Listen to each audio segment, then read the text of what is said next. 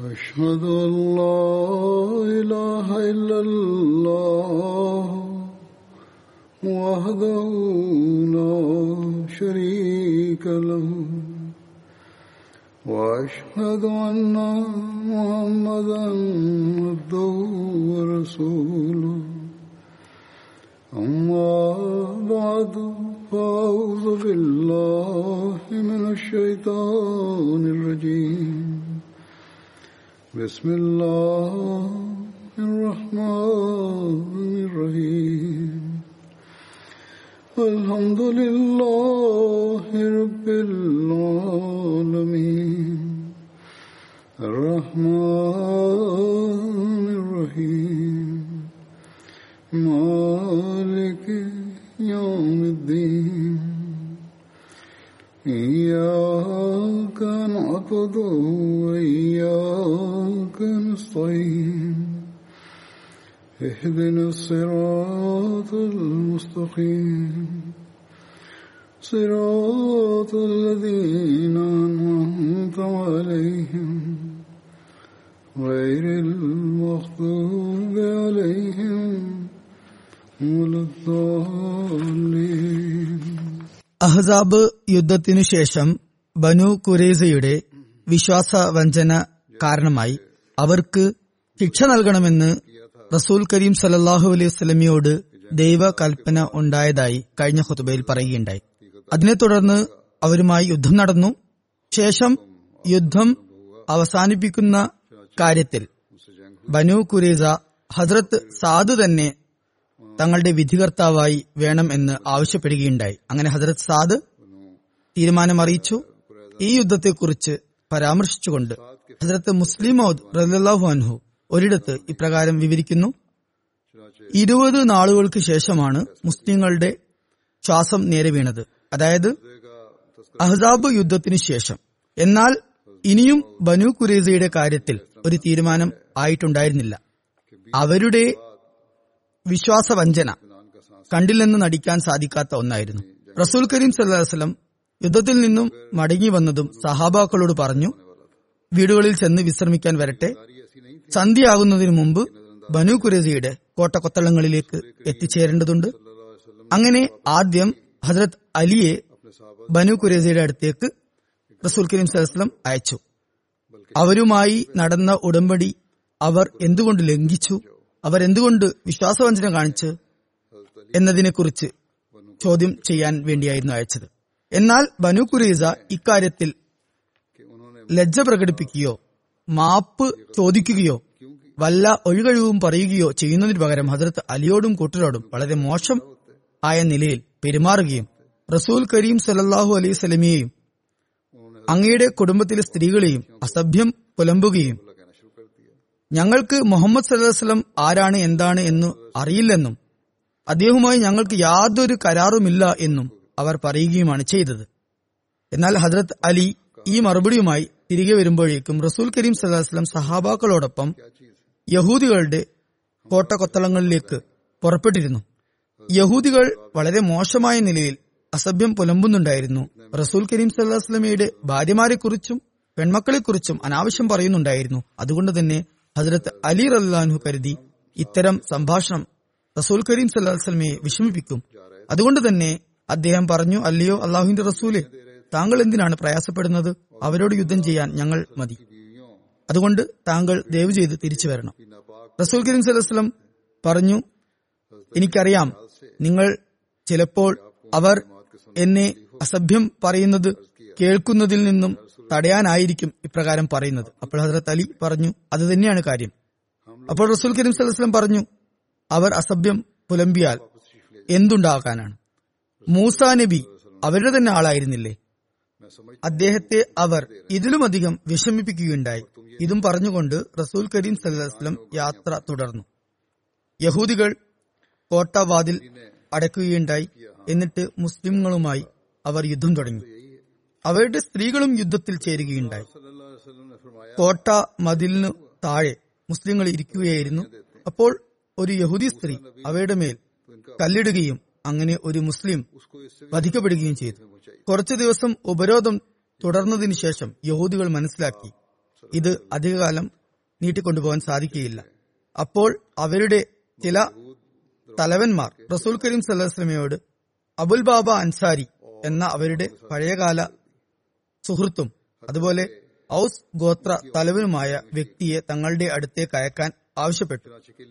അപ്പോൾ റസൂൽ കരീം സല്ലാസ്ലം അബുൽ ബാബയെ അങ്ങോട്ടേക്ക് അയച്ചു. യഹൂദികൾ അദ്ദേഹവുമായി കൂടിയാലോചന നടത്തി. എന്നിട്ട് ചോദിച്ചു മുഹമ്മദ് റസൂല്ലാ സല്ലാസ്ലമിയുടെ ഈ ആവശ്യത്തെ അതായത് തീരുമാനം കൽപ്പിക്കാൻ റസൂൽ കരീം സല്ലാസ്ലമിക്ക് അനുവാദം നൽകണം എന്ന ആവശ്യത്തെ അനുവദിച്ചു കൊടുക്കുകയും അതുപോലെ ആയുധം വെച്ച് കീഴടങ്ങുകയും ചെയ്യുകയാണോ ഞങ്ങൾ വേണ്ടത്? എന്ന് യഹൂദികൾ ചോദിച്ചു. അപ്പോൾ അബുൽ ബാബ വായ്കൊണ്ട് അതെ എന്ന് പറഞ്ഞെങ്കിലും ആംഗ്യം കാണിച്ചുകൊണ്ട് തന്റെ കഴുത്തിന് മേൽ കൈ തടുവിക്കൊണ്ട് വധം ഉറപ്പാണ് എന്ന് സൂചന നൽകുകയുണ്ടായി. അപ്പോൾ റസൂൽ കരീം സല്ലാസ്ലം ആ സമയത്ത് ഒരു തീരുമാനത്തിലെത്തിയിട്ടുണ്ടായിരുന്നില്ല. എന്നാൽ അബുൽ ബാബ കരുതിയിരുന്നത് ഈ യഹൂദികളുടെ കുറ്റത്തിന് വധശിക്ഷ തന്നെ മാത്രമേ ചേരുകയുള്ളൂ. ഇങ്ങനെ കരുതിയതുകൊണ്ടാണ് ഒന്നും ചിന്തിക്കാതെ അദ്ദേഹം അവരോടൊരു കാര്യം സൂചിപ്പിച്ചത്. എന്നാൽ അതുപോലെ തന്നെ അവരുടെ നാശവും അതായത് ബനു കുരതയുടെ നാശവും സംഭവിക്കുകയുണ്ടായി. എന്നാൽ അപ്പോൾ യഹൂദികൾ പറഞ്ഞു ഞങ്ങൾ മുഹമ്മദ് റസൂല്ലാ സല്ലാസ്ലമിയുടെ തീരുമാനത്തെ അംഗീകരിക്കാൻ സന്നദ്ധരല്ല. എന്നാൽ അവർ റസൂൽ കരീം സല്ലാസ്ലമിയുടെ തീരുമാനം അംഗീകരിച്ചിരുന്നെങ്കിൽ കൂടി വന്നാൽ അവർക്ക് മറ്റ് യഹൂദി ഗോത്രങ്ങൾക്ക് ലഭിച്ച ശിക്ഷയായ നാടുകടത്തൽ മാത്രമേ ലഭിക്കുമായിരുന്നുള്ളൂ. എന്നാൽ ദൗർഭാഗ്യകരമെന്ന് പറയട്ടെ അവർ പറഞ്ഞു ഞങ്ങൾ മുഹമ്മദ് റസൂല്ലാ സലഹുസ്ലമയുടെ തീരുമാനം അംഗീകരിക്കാൻ തയ്യാറല്ല. ഞങ്ങൾ ഞങ്ങളുടെ സഖ്യ കക്ഷിയായ ഔസ് ഗോത്രത്തിലെ തലവനായ സാധുബിന് മുഹാസിന്റെ തീരുമാനമാണ് അംഗീകരിക്കുക. അദ്ദേഹം നൽകുന്ന തീരുമാനം ഞങ്ങൾക്ക് സമ്മതമാണ്. എന്നാൽ ആ സമയത്ത് കുറച്ച് യഹൂദികൾ ഇക്കാര്യത്തോട് വിയോജിച്ചു. ഇക്കാര്യത്തെ എതിർത്തുകൊണ്ട് പറഞ്ഞു ഞങ്ങൾ വിശ്വാസവഞ്ചന കാണിച്ചു എന്നത് സ്പഷ്ടമാണ്. അതുപോലെ മുസ്ലിങ്ങളുടെ പെരുമാറ്റത്തിൽ നിന്നും മനസ്സിലാകുന്നത് അവരുടെ മതം സത്യമാണ് എന്നും ആണ്. അതും പറഞ്ഞ് കുറച്ചുപേർ അവരുടെ മതം ഉപേക്ഷിച്ച് ഇസ്ലാമിൽ പ്രവേശിച്ചു. ഇങ്ങനെ എതിരഭിപ്രായം പറഞ്ഞതിൽ ഒരു വ്യക്തി അവരുടെ തന്നെ ഗോത്ര തലവന്മാരിൽ ഒരാളായ അമ്രബിന് സോദിയുമായിരുന്നു. അദ്ദേഹം തന്റെ ഗോത്രത്തെ കുറ്റം പറഞ്ഞുകൊണ്ട് നിങ്ങൾ വിശ്വാസവഞ്ചന കാണിച്ചിരിക്കുന്നു. ഉടമ്പടി ലംഘിച്ചിരിക്കുന്നു. അതുകൊണ്ട് ഒന്നുകിൽ നിങ്ങൾ മുസ്ലിങ്ങളാകണം അല്ലെങ്കിൽ ജിസിയ അഥവാ ടാക്സ് നൽകണം എന്ന് പറയുകയുണ്ടായി. അപ്പോൾ യഹൂദികൾ പറഞ്ഞു ഞങ്ങൾ മുസ്ലിങ്ങളുമാകുകയില്ല. ജിസിയും നൽകുന്നതല്ല. അതിലും ഭേദം മരണമാണ്. അപ്പോൾ അദ്ദേഹം അവരോട് പറഞ്ഞു ഇനി നിങ്ങൾക്കുമേൽ എനിക്ക് യാതൊരു ഉത്തരവാദിത്വമില്ല അതായത് അവരെ ഒരുപാട് പറഞ്ഞു മനസ്സിലാക്കാൻ ശ്രമിച്ചു. അതിനുശേഷം അദ്ദേഹം പറഞ്ഞു എനിക്ക് നിങ്ങളുടെ മേൽ ഇനി യാതൊരു ബാധ്യതയുമില്ല. ഞാനുമായി നിങ്ങൾക്ക് യാതൊരു ബന്ധവുമില്ല. അങ്ങനെ പറഞ്ഞ് അദ്ദേഹം കോട്ട വിട്ട് പുറത്തു വന്നു. അപ്പോൾ മുസ്ലിങ്ങളുടെ ഒരു സംഘം അദ്ദേഹത്തെ കണ്ടു. ആ സംഘത്തിന്റെ തലവനായ മുഹമ്മദ് ബിൻ മുസ്ലിമ അദ്ദേഹത്തോട് താങ്കൾ ആരാണ്? എന്ന് ചോദിച്ചു. അപ്പോൾ അദ്ദേഹം പറഞ്ഞു ഞാൻ ഇന്ന വ്യക്തിയാണ്. അപ്പോൾ മുഹമ്മദ് ബിൻ മുസ്ലിം പറഞ്ഞു അള്ളാഹു അലാ തഹ്രിമിനി ഇക്കാലത്ത് അസറാത്തിൽ കിറാം. താങ്കൾ നിർഭയനായി പോയിക്കൊള്ളുക എന്നിട്ട് അള്ളാഹുവിനോട് ദുവാ ചെയ്തു. അള്ളാഹുവെ എനിക്ക് തൽപ്രകൃതിയുടെ കുറ്റങ്ങൾ മറച്ചുവെക്കാനും അതുപോലെ തൽക്കാര്യങ്ങൾ ചെയ്യുവാനുള്ള തൗഫീക്ക് നൽകുമാറാകണേ. അതായത് ഈ വ്യക്തി തന്റെ ചെയ്തിയെക്കുറിച്ചും തന്റെ ഗോത്രത്തിന്റെ ചെയ്തിയെക്കുറിച്ചും പശ്ചാത്തപിക്കുന്നുണ്ട്. അതുകൊണ്ട് തന്നെ ഇദ്ദേഹത്തിന് മാപ്പ് കൊടുക്കുക എന്നത് തങ്ങളുടെ ധാർമ്മിക ഉത്തരവാദിത്തമാണ്. അതുകൊണ്ട് അദ്ദേഹം അയാളെ വെറുതെ വിട്ടു ബന്ധനസ്ഥനാക്കിയില്ല. എന്നിട്ട് അള്ളാഹുവെ എനിക്ക് സൽക്കാര്യങ്ങൾ ചെയ്യാനുള്ള തോഫീക്ക് നൽകണമേ എന്ന് ദുബായും ചെയ്തു. അദ്ദേഹം അന്യായമായി ഒന്നും ഉദ്ദേശിച്ചിരുന്നില്ല. ഇക്കാര്യം റസൂൽ കരീം സല്ലാസ്ലമിക്ക് അറിയാനിട വന്നപ്പോൾ അങ്ങ് മുഹമ്മദ് ബിൻ മുസ്ലിമിയെ ചോദ്യം ചെയ്യുകയോ കുറ്റപ്പെടുത്തുകയോ ചെയ്തില്ല. എന്തുകൊണ്ട് ആ യഹൂദിയെ വെറുതെ വിട്ടു എന്ന് ചോദിക്കുന്നതിന് പകരം അദ്ദേഹത്തിന്റെ ഈ പ്രവൃത്തിയിൽ അദ്ദേഹത്തെ അഭിനന്ദിക്കുകയുണ്ടായി. അതായത് അക്കാര്യത്തിൽ താങ്കൾ നല്ല കാര്യമാണ് ചെയ്തത് എന്ന് അദ്ദേഹത്തെ പ്രശംസിക്കുകയുണ്ടായി. ഇങ്ങനെ ഒറ്റപ്പെട്ട സംഭവങ്ങൾ വ്യക്തികളുടെ കാര്യങ്ങൾ നമുക്ക് അറിയാൻ കഴിയുന്നുണ്ട്. എന്നാൽ സംഘടിതമായ നിലയിൽ ആ ഗോത്രം റസൂൽ കരീം സലഹ്സ്ലമയുടെ തീരുമാനത്തിന് എതിർ നിൽക്കുകയുണ്ടായി. അവരിൽ കുറച്ചുപേർ ഈ തീരുമാനത്തെ ചോദ്യം ചെയ്യുകയും മുസ്ലിങ്ങളുമായി ഉടമ്പടി നടത്തണം എന്ന് ആവശ്യപ്പെടുകയും ചെയ്തു. ഇത് ഒറ്റപ്പെട്ട സംഭവങ്ങൾ മാത്രമാണ്. അവർ ഒരു ഗോത്രമെന്ന നിലയിൽ റസൂൽ കരീം സല്ലാസ്ലമയെ വിധികർത്താവായി അംഗീകരിക്കാൻ തയ്യാറായിരുന്നില്ല. സാധു തന്നെ വിധി കൽപ്പിക്കണമെന്ന് അവർ വാശി പിടിച്ചു. അവർക്ക് റസൂൽ കരീം സലഹ്സ്ലമയുടെ വിധിയോട് യാതൊരു താല്പര്യവും ഉണ്ടായിരുന്നില്ല. അതുകൊണ്ട് തന്നെയാണ് സാദിന് തന്നെ വിധികർത്താവായി വേണം എന്ന് അവർ ആവശ്യപ്പെട്ടു റസൂൽ കരീം സലഹ്സ്ലം അവയുടെ ഈ ആവശ്യം അംഗീകരിച്ചു കൊടുത്തു. താദ് റലാനു യുദ്ധത്തിനു ശേഷം പരിക്കേറ്റ് കിടക്കുകയായിരുന്നു. താങ്കൾ ഇങ്ങോട്ട് വന്ന് തീരുമാനമെടുക്കുക താങ്കളുടെ തീരുമാനം ബനു കുരേദക്ക് സമ്മതമാണ് എന്ന് റസൂൽ കരീം സലഹ്സ്ലം അദ്ദേഹത്തെ അറിയിച്ചു. ഇക്കാര്യം പരസ്യമായപ്പോൾ ഔസ് ഗോത്രക്കാർ അവർ ബനു ഖുരേസയുടെ പഴയകാല സഖ്യകക്ഷികളാണ്. അവർ താദിന്റെ അടുത്തേക്ക് ഓടി വന്നുകൊണ്ട് ഖസ്രജ് തങ്ങളുടെ സഖ്യകക്ഷികളായ യഹൂദികളെ എപ്പോഴും രക്ഷിച്ചിട്ടുണ്ടായിരുന്നു. അതുകൊണ്ട് താങ്കളും താങ്കളുടെ സഖ്യകക്ഷിയായ ബനു ഖുരേസയെ അനുകൂലിക്കുന്ന നിലയിൽ തീരുമാനമെടുക്കണമെന്നും ആവശ്യപ്പെടുകയുണ്ടായി. സാദ് പരിക്കേറ്റ കാരണത്താൽ സവാരി ചെയ്തുകൊണ്ട് വരികയായിരുന്നു. ബനു അടുത്തേക്ക് പോവുകയായിരുന്നു. എന്നാൽ അദ്ദേഹത്തിന്റെ ഗോത്രക്കാർ അദ്ദേഹത്തെ ഇടം വലം വളയുകയും പിറകെ ഓടിക്കൊണ്ട് ചാഠ്യം പിടിക്കുകയും ഏതുവിധത്തിലും ബനു ഒരു തീരുമാനമെടുക്കരുത് എന്ന് സാദിനോട് ആവശ്യപ്പെടുകയും ചെയ്തു. സാദ് അവരോട് ഇത്രമാത്രം പറഞ്ഞു. ആർക്കാണോ വിധി കൽപ്പിക്കാൻ വേണ്ടി മറ്റുള്ളവർ ഏൽപ്പിക്കുന്നത്. ആ വ്യക്തി സത്യസന്ധതയോടും വിശ്വസ്തയോടും കൂടി പെരുമാറേണ്ടതുണ്ട്. അതുകൊണ്ട് തന്നെ ഞാൻ ഇക്കാര്യം അതുപോലെ തന്നെ ചെയ്യുന്നതാണ്. താത് യഹൂദികളുടെ കോട്ടയുടെ അടുത്തെത്തിയപ്പോൾ ഒരു ഭാഗത്ത് ബനു കുരേസക്കാർ കോട്ട മതിലിനുമേൽ അദ്ദേഹത്തെ കാത്തു നിൽക്കുകയായിരുന്നു. മറുഭാഗത്ത് അവിടെ മുസ്ലിങ്ങളും ഇരിപ്പുണ്ടായിരുന്നു. താത് ആദ്യം തന്റെ ഗോത്രക്കാരോട് ചോദിച്ചു എന്റെ തീരുമാനത്തെ നിങ്ങൾ അംഗീകരിക്കുമെന്ന് എനിക്ക് വാക്കു തരുമോ? അപ്പോൾ അവർ പറഞ്ഞു തീർച്ചയായും അംഗീകരിക്കുന്നതാണ്. തുടർന്ന് സാദ് ബനു കുരേസയെ അഭിസംബോധന ചെയ്തുകൊണ്ട് ചോദിച്ചു നിങ്ങളും എന്റെ തീരുമാനത്തെ മാനിക്കും എന്ന് എനിക്ക് വാക്കു തരുമോ? അവരും അത് സമ്മതിച്ചു. തുടർന്ന് വളരെ ലജ്ജയോടുകൂടി റസൂൽ കരീം സല്ലാസ്ലം ഇരിക്കുന്ന ഭാഗത്തേക്ക് ആംഗ്യം കാണിച്ചുകൊണ്ട് അതായത് അവിടെ റസൂൽ കരീം സലസ്ലം ഇരിക്കുന്ന കാരണത്താൽ അങ്ങോട്ട് മുഖമുയർത്തി നോക്കാതെ വളരെയധികം എളിമയോടെയും വളരെയധികം നാണത്തോടും കൂടി ചോദിച്ചു ഇവിടെയുള്ള ആളുകളും എന്റെ തീരുമാനത്തെ അംഗീകരിക്കുമെന്ന് വാക്കു തരുമോ? അദ്ദേഹം റസൂൽ കരീം സലസ്ലമിയായിരുന്നു ഉദ്ദേശിച്ചത്. അപ്പോൾ റസൂൽ കരീം സലസ്ലം പറഞ്ഞു തീർച്ചയായും അംഗീകരിക്കുന്നതാണ്. അതിനുശേഷം മൂന്നു പേരോടും വാഗ്ദാനം വാങ്ങിയ ശേഷം താത് ബൈബിളിലൊരു കൽപ്പന അവർക്ക് വായിച്ചു കേൾപ്പിക്കുകയുണ്ടായി. ബൈബിളിൽ ഇപ്രകാരം വന്നിരിക്കുന്നു യുദ്ധത്തിനായി നിങ്ങൾ ഒരു നഗരത്തെ സമീപിക്കുമ്പോൾ സമാധാന സന്ധിക്കുള്ള അവസരം നൽകണം. അവർ സമാധാന സന്ധിക്ക് തയ്യാറാവുകയും കവാടങ്ങൾ തുറന്നു തരികയും ചെയ്താൽ നഗരവാസികൾ അടിമകളായി നിന്നെ സേവിക്കട്ടെ. എന്നാൽ ആ നഗരം സന്ധി ചെയ്യാതെ നിനക്കെതിരെ യുദ്ധം ചെയ്താൽ നീ അതിനെ വളഞ്ഞാക്രമിക്കണം. നിന്റെ ദൈവമായ കർത്താവ് അതിനെ നിന്റെ കയ്യിൽ ഏൽപ്പിക്കുമ്പോൾ അവിടെയുള്ള പുരുഷന്മാരെ എല്ലാം വാളിനിരയാക്കണം. എന്നാൽ സ്ത്രീകളെയും കുട്ടികളെയും കന്നുകാലികളെയും നഗരത്തിലുള്ള മറ്റെല്ലാ സാധനങ്ങളോടുമൊപ്പം കൊള്ള വസ്തുക്കളായി എടുത്തുകൊള്ളുക. നിന്റെ ദൈവമായ കർത്താവ് നിനക്ക് തരുന്ന ശത്രുക്കളുടെ വസ്തുവകകളെല്ലാം അനുഭവിച്ചുകൊള്ളുക. ഈ ദേശക്കാരുടേതല്ലാത്ത വിദൂരസ്ഥമായ പട്ടണങ്ങളോട് നീ ഇപ്രകാരമാണ് പ്രവർത്തിക്കേണ്ടത്. എന്നാൽ നിന്റെ ദൈവമായ കർത്താവ് നിനക്ക് അവകാശമായി തരുന്ന ഈ ജനതകളുടെ പട്ടണങ്ങളിൽ ശ്വാസം കഴിക്കുന്ന ഒന്നിനെയും ജീവിക്കാൻ അനുവദിക്കരുത്. എല്ലാറ്റിനെയും ഇല്ലായ്മ ചെയ്യണം. നിന്റെ ദൈവമായ കർത്താവ് കൽപ്പിച്ചിട്ടുള്ളതുപോലെ ഹിത്യർ അമോര്യർ കാനാന്യർ പെരീസ്യർ ഹിവ്യർ ജബൂസ്യർ എന്നിവരെ നിശേഷം നശിപ്പിക്കണം.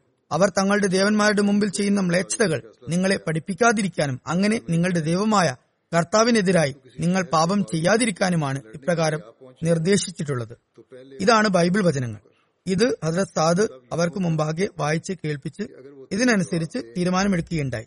ബൈബിളിലെ ഈ തീരുമാനത്തിൽ നിന്നും മനസ്സിലാക്കാൻ സാധിക്കുന്നത് യഹൂദികൾ ജയിക്കുകയാണെങ്കിൽ അതുപോലെ റസൂൽ കരീം സല്ലാസ്ലം പരാജയപ്പെടുകയാണെങ്കിൽ ബൈബിളിലെ ഈ വിധി പ്രകാരം അവർ ആദ്യം തന്നെ മുസ്ലിങ്ങളെയൊക്കെ ഒന്നടങ്കം സ്ത്രീ പുരുഷന്മാരെയും കുട്ടികളെയും ഒക്കെ വധിക്കുമായിരുന്നു. ചരിത്രത്തിൽ നിന്നും മനസ്സിലാക്കാൻ സാധിക്കുന്നതും യഹൂദികളുടെ ഉദ്ദേശം ഇസ്ലാമിലുള്ള സ്ത്രീ പുരുഷന്മാരെയും കുട്ടികളെയും ഒക്കെ ഒറ്റയടിക്ക് വധിക്കണം എന്ന് തന്നെയാണ്. അവർ കൂടിപ്പോയാൽ ഔദാര്യം എന്ന നിലയിൽ നിയമാവർത്തന പുസ്തകത്തിലെ മേലുദ്ധരണി പ്രകാരം വിദൂര പട്ടണങ്ങളിലുള്ള സമൂഹങ്ങളോട് ചെയ്യുന്നത് പോലെ അവരുടെ എല്ലാ പുരുഷന്മാരെയും വധിക്കുകയും സ്ത്രീകളെയും കുട്ടികളെയും അതുപോലെ വസ്തുക്കളെയും ഒക്കെ കൊള്ളയടിക്കുകയും ചെയ്യുമായിരുന്നു. സാദ് ബനു കുരേസയുടെ സഖ്യകക്ഷിയായിരുന്നു. അവരുടെ സുഹൃത്തുക്കളിൽപ്പെട്ട വ്യക്തിയായിരുന്നു. എന്നാൽ യഹൂദികൾ ഇസ്ലാമിക ശരീരത്ത് പ്രകാരം അത് അവർ അനുസരിക്കുകയാണെങ്കിൽ അവരുടെ ജീവൻ എന്തായാലും രക്ഷപ്പെടുമായിരുന്നു.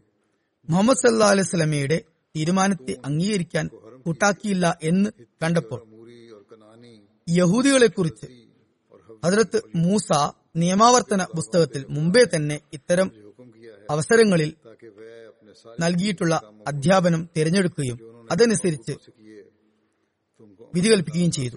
ഈ തീരുമാനത്തിൽ മുഹമ്മദ് റസൂല്ലാ സല്ലാസ്ലമയ്ക്കോ അതുപോലെ മുസ്ലിങ്ങൾക്കോ ഒരു പങ്കുമില്ല. ഇത് അവരുടെ തന്നെ ഗ്രന്ഥത്തിന്റെ അടിസ്ഥാനത്തിലുള്ള തീരുമാനമായിരുന്നു.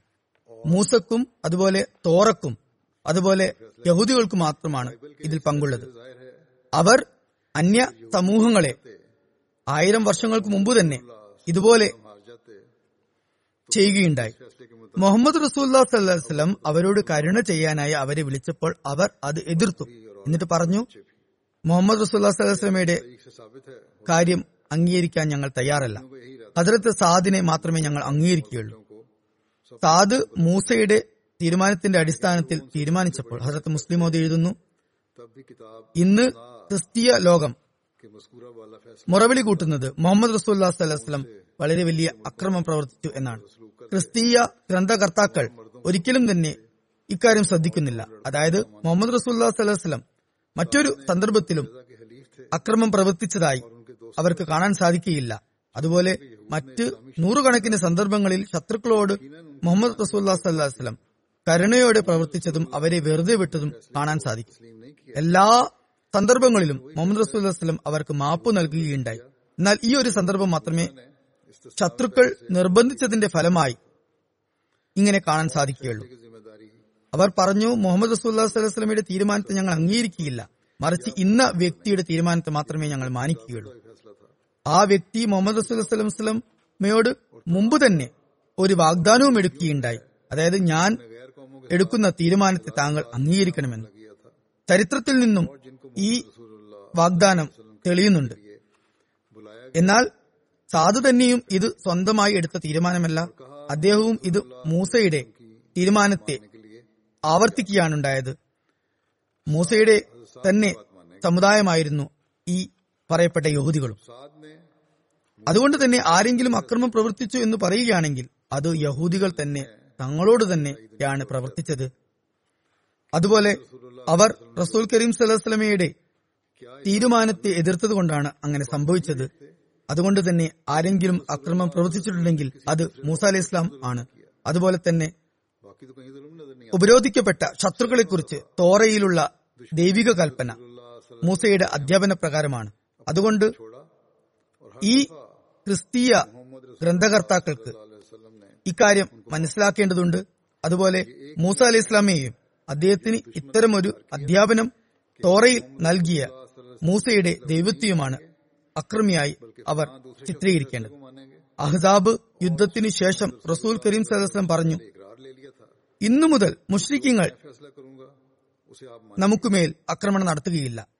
കാരണം ഇനി ഇസ്ലാം അവരുടെ മേൽ പ്രത്യാക്രമണം നടത്തുന്നതാണ്.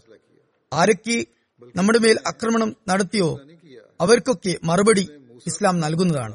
അങ്ങനെ തന്നെ സംഭവിക്കുകയും ചെയ്യുകയുണ്ടായി. അഹസാബ് യുദ്ധത്തിൽ കാഫര്യങ്ങൾക്ക് എന്ത് നഷ്ടമാണ് ഉണ്ടായത് കുറച്ച് പേർ മാത്രമാണ് അവിടെ വധിക്കപ്പെട്ടത്. രണ്ടാമത്തെ വർഷം വേണമെങ്കിൽ അവർക്ക് രണ്ടാമതും തയ്യാറെടുത്തുകൊണ്ട് ഇരുപതിനായിരം പേർക്ക് പകരമായി നാൽപ്പതിനായിരമോ അമ്പതിനായിരമോ പേരടങ്ങുന്ന സൈന്യം കൊണ്ടുവരാമായിരുന്നു.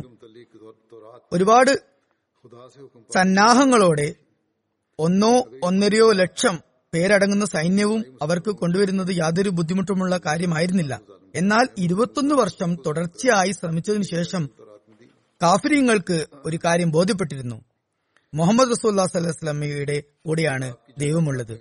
അതുപോലെ അവർ ആരാധിക്കുന്ന ബിംബങ്ങളൊക്കെ തന്നെ വ്യാജമാണ്. ഈ ലോകത്തെ സൃഷ്ടിച്ചത് ഏകനായ ദൈവമാണ്. അവരുടെ ശരീരത്തിന് കേടുപാടുകളൊന്നും പറ്റിയിരുന്നില്ല എങ്കിൽ കൂടി അവരുടെ ഹൃദയം ഉള്ളിൽ നിന്ന് തകർന്നിരുന്നു. അതായത് ബാഹ്യദൃഷ്ടിയ അവർ തങ്ങളുടെ ബിംബങ്ങളെ കുമ്പിടുന്നത് കാണാമെങ്കിലും അവയുടെ ഹൃദയത്തിന്റെ ഉള്ളറകളിൽ നിന്നും ലായില ഇലല്ല എന്ന ശബ്ദം ഉയരുന്നുണ്ടായിരുന്നു. ഹജരത്ത് അബു സയ്യിദ് ഖുസ്രി റലിലാൻഹു നിവേദനം ചെയ്യുന്നു. ഹജരത്ത് സാദിബിന് മാസ് എടുത്ത തീരുമാനത്തെ അംഗീകരിക്കാം എന്ന നിബന്ധനയോടുകൂടി ചിലർ കോട്ട വിട്ട് പുറത്തു വന്നു. റസൂൽ കരീം സലഹ് അത് സാദിനെ വിളിപ്പിച്ചു. അദ്ദേഹം ഒരു കഴുതപ്പുറത്ത് സവാരി ചെയ്തുകൊണ്ട് വന്നു.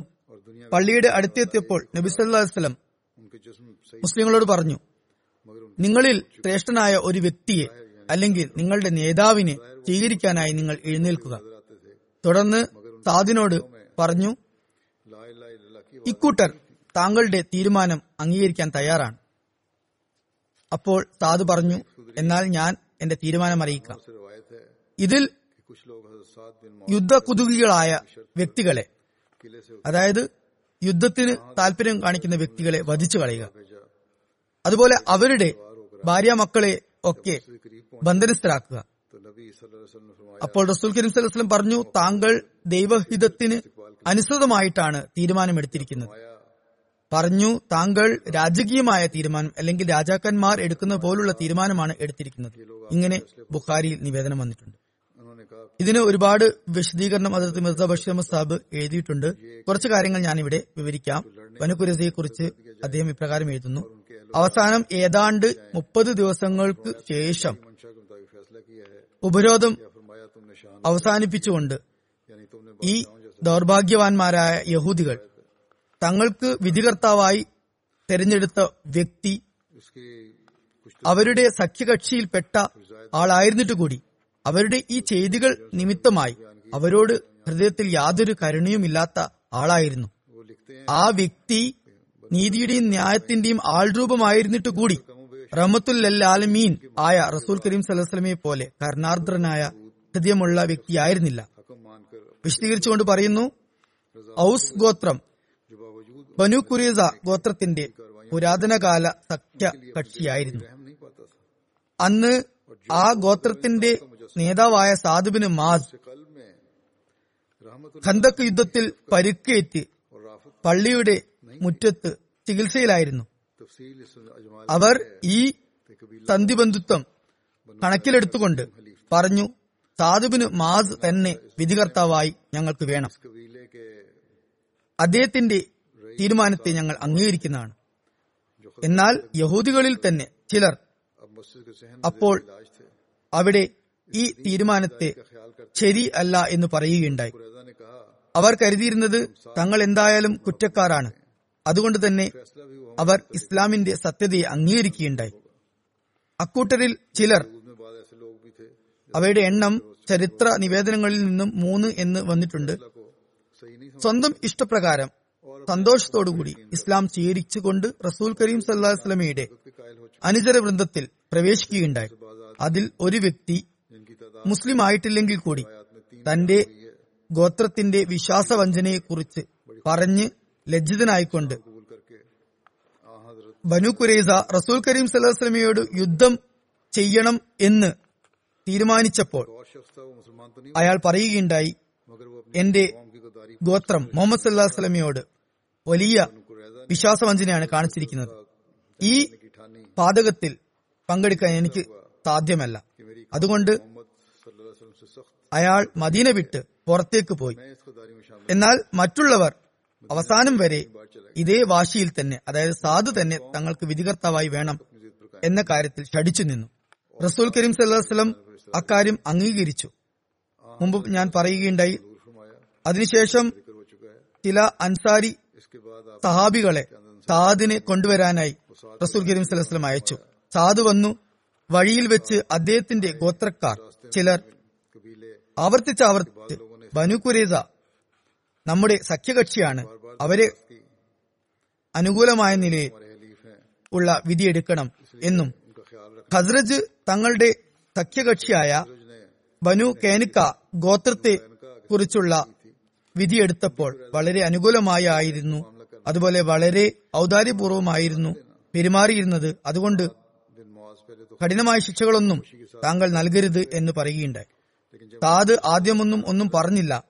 എന്നാൽ ഇവർ ഇക്കാര്യം ആവർത്തിച്ചാവർത്തിച്ച് പറഞ്ഞപ്പോൾ താത് പറഞ്ഞു ഈ സമയത്ത് താത് സത്യത്തെയും നീതിയും മുറുകെ പിടിച്ചായിരിക്കും തീരുമാനമെടുക്കുക.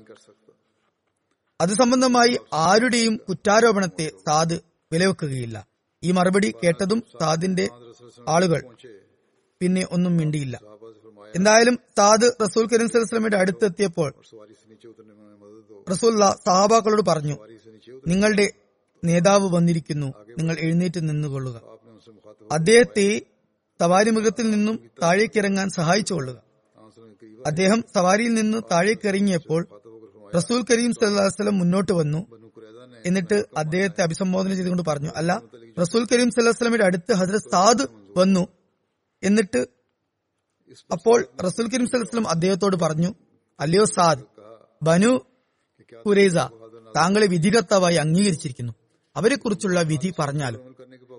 അപ്പോൾ സാദ് ആദ്യം തന്റെ ഗോത്രമായ ഔസിലെ ആളുകളോട് നോക്കിക്കൊണ്ട് പറഞ്ഞു ദൈവത്തെ സാക്ഷി നിർത്തിക്കൊണ്ട് പറയുക ഞാൻ എന്തു തീരുമാനമെടുത്താലും അത് പ്രാവർത്തികമാക്കും എന്ന് നിങ്ങൾ എനിക്ക് വാക്കു തരണം. അപ്പോൾ അവർ പറഞ്ഞു ഞങ്ങൾ വാക്കു തരുന്നു. ഞാൻ മുമ്പും പറഞ്ഞതാണ് ഹജരത് ഖലിഫ് സാനി ഇക്കാര്യത്തെക്കുറിച്ച് പരാമർശിച്ചിട്ടുണ്ടായിരുന്നു. എന്തായാലും സാദ് റസൂൽ കരീം സലഹ്സ്ലം ഇരിക്കുന്ന ഭാഗത്തേക്ക് ചൂണ്ടിക്കാണിച്ചുകൊണ്ട് പറഞ്ഞു ആ മാന്യനായ സാഹിബ് സാഹിബ് എന്നാണ് എഴുതിയിട്ടുള്ളത്. ആ സാഹിബ് അവിടെ ഇരിക്കുന്ന വ്യക്തിയും ഇതേ പ്രകാരം എനിക്ക് വാക്കു നൽകാൻ തയ്യാറാണോ? അതായത് എന്റെ തീരുമാനം അനുസരിച്ച് പ്രവർത്തിക്കും എന്ന് വാക്കു തരാൻ തയ്യാറാണ്. അപ്പോൾ റസൂൽ കൻസലസ് പറഞ്ഞു ഞാനും വാക്കു തരുന്നു. ഇങ്ങനെ വാക്കും സംസാരവും നടന്നതിനു ശേഷം സാദ് തന്റെ തീരുമാനം അറിയിച്ചു. അതായത് ബനു കുരീസയിൽ യുദ്ധ കുതുകികളായ അല്ലെങ്കിൽ യുദ്ധത്തിനോട് താല്പര്യമുള്ള വ്യക്തികളെയൊക്കെ വധിച്ചു കളയുക അവരുടെ ഭാര്യ മക്കളെയും ബന്ധനസ്ഥരാക്കുക അവരുടെ സ്വത്തുക്കൾ മുസ്ലിങ്ങളുടെ ഇടയിൽ വിതരണം ചെയ്യുക എന്ന്. റസൂൽ കരീം ഈ തീരുമാനം കേട്ടപ്പോൾ അനിയന്ത്രിതമായി പറഞ്ഞു താങ്കളുടെ ഈ തീരുമാനം അള്ളാഹുവിന്റെ തക്ദീർ പ്രകാരമാണ്. അതൊരിക്കലും തന്നെ തള്ളിപ്പോകുകയില്ല. ഇത് പറഞ്ഞുകൊണ്ട് അങ്ങ് ഉദ്ദേശിച്ചത് ബനു കുരേസയെ കുറിച്ചുള്ള ഈ തീരുമാനം ഏത് അവസരത്തിലാണ് എടുത്തിട്ടുള്ളത് എന്ന് വെച്ച് നോക്കുമ്പോൾ ഇത് ദൈവത്തിന്റെ ഇടപെടലോടുകൂടി നടന്നതാണെന്ന് വ്യക്തമാണ്. അതുകൊണ്ട് തന്നെ റസൂല്ലാ സല്ലാസ്ലമിക്ക് സ്വതസിദ്ധമായ കാരുണ്യ വികാരം അതിനൊരു വിഘാതമായി നിന്നില്ല. ഈ സംഭവം വളരെ കൃത്യമായിട്ടുള്ളതാണ്. കാരണം ബനു കുരേസ അബുൽ ബാബയെ കൂടിയാലോചന നടത്താനായി വിളിപ്പിക്കുന്നു. അബുൽ ബാബ ഒരു അടിസ്ഥാനവുമില്ലാതെ ഒരു കാര്യം പറയുന്നു. അതിനുശേഷം റസൂൽ കരീം സലഹ്സ്ലമയെ വിധികർത്താവായി അംഗീകരിക്കാൻ അവർ കൂട്ടാക്കുന്നില്ല.